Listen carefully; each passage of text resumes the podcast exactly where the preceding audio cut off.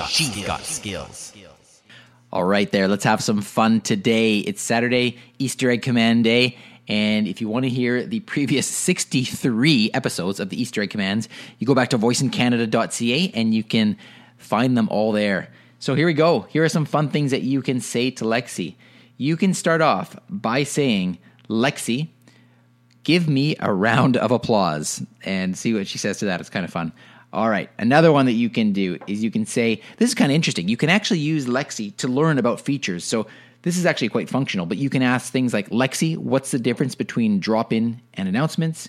You can also say, uh, Lexi, what are routines? And by the way, if you're looking for a tutorial on routines, I should mention this. If you go to the website, alexaincanada.ca, under tutorials, you can find that there. I've got a complete tutorial about how to set up your own routines.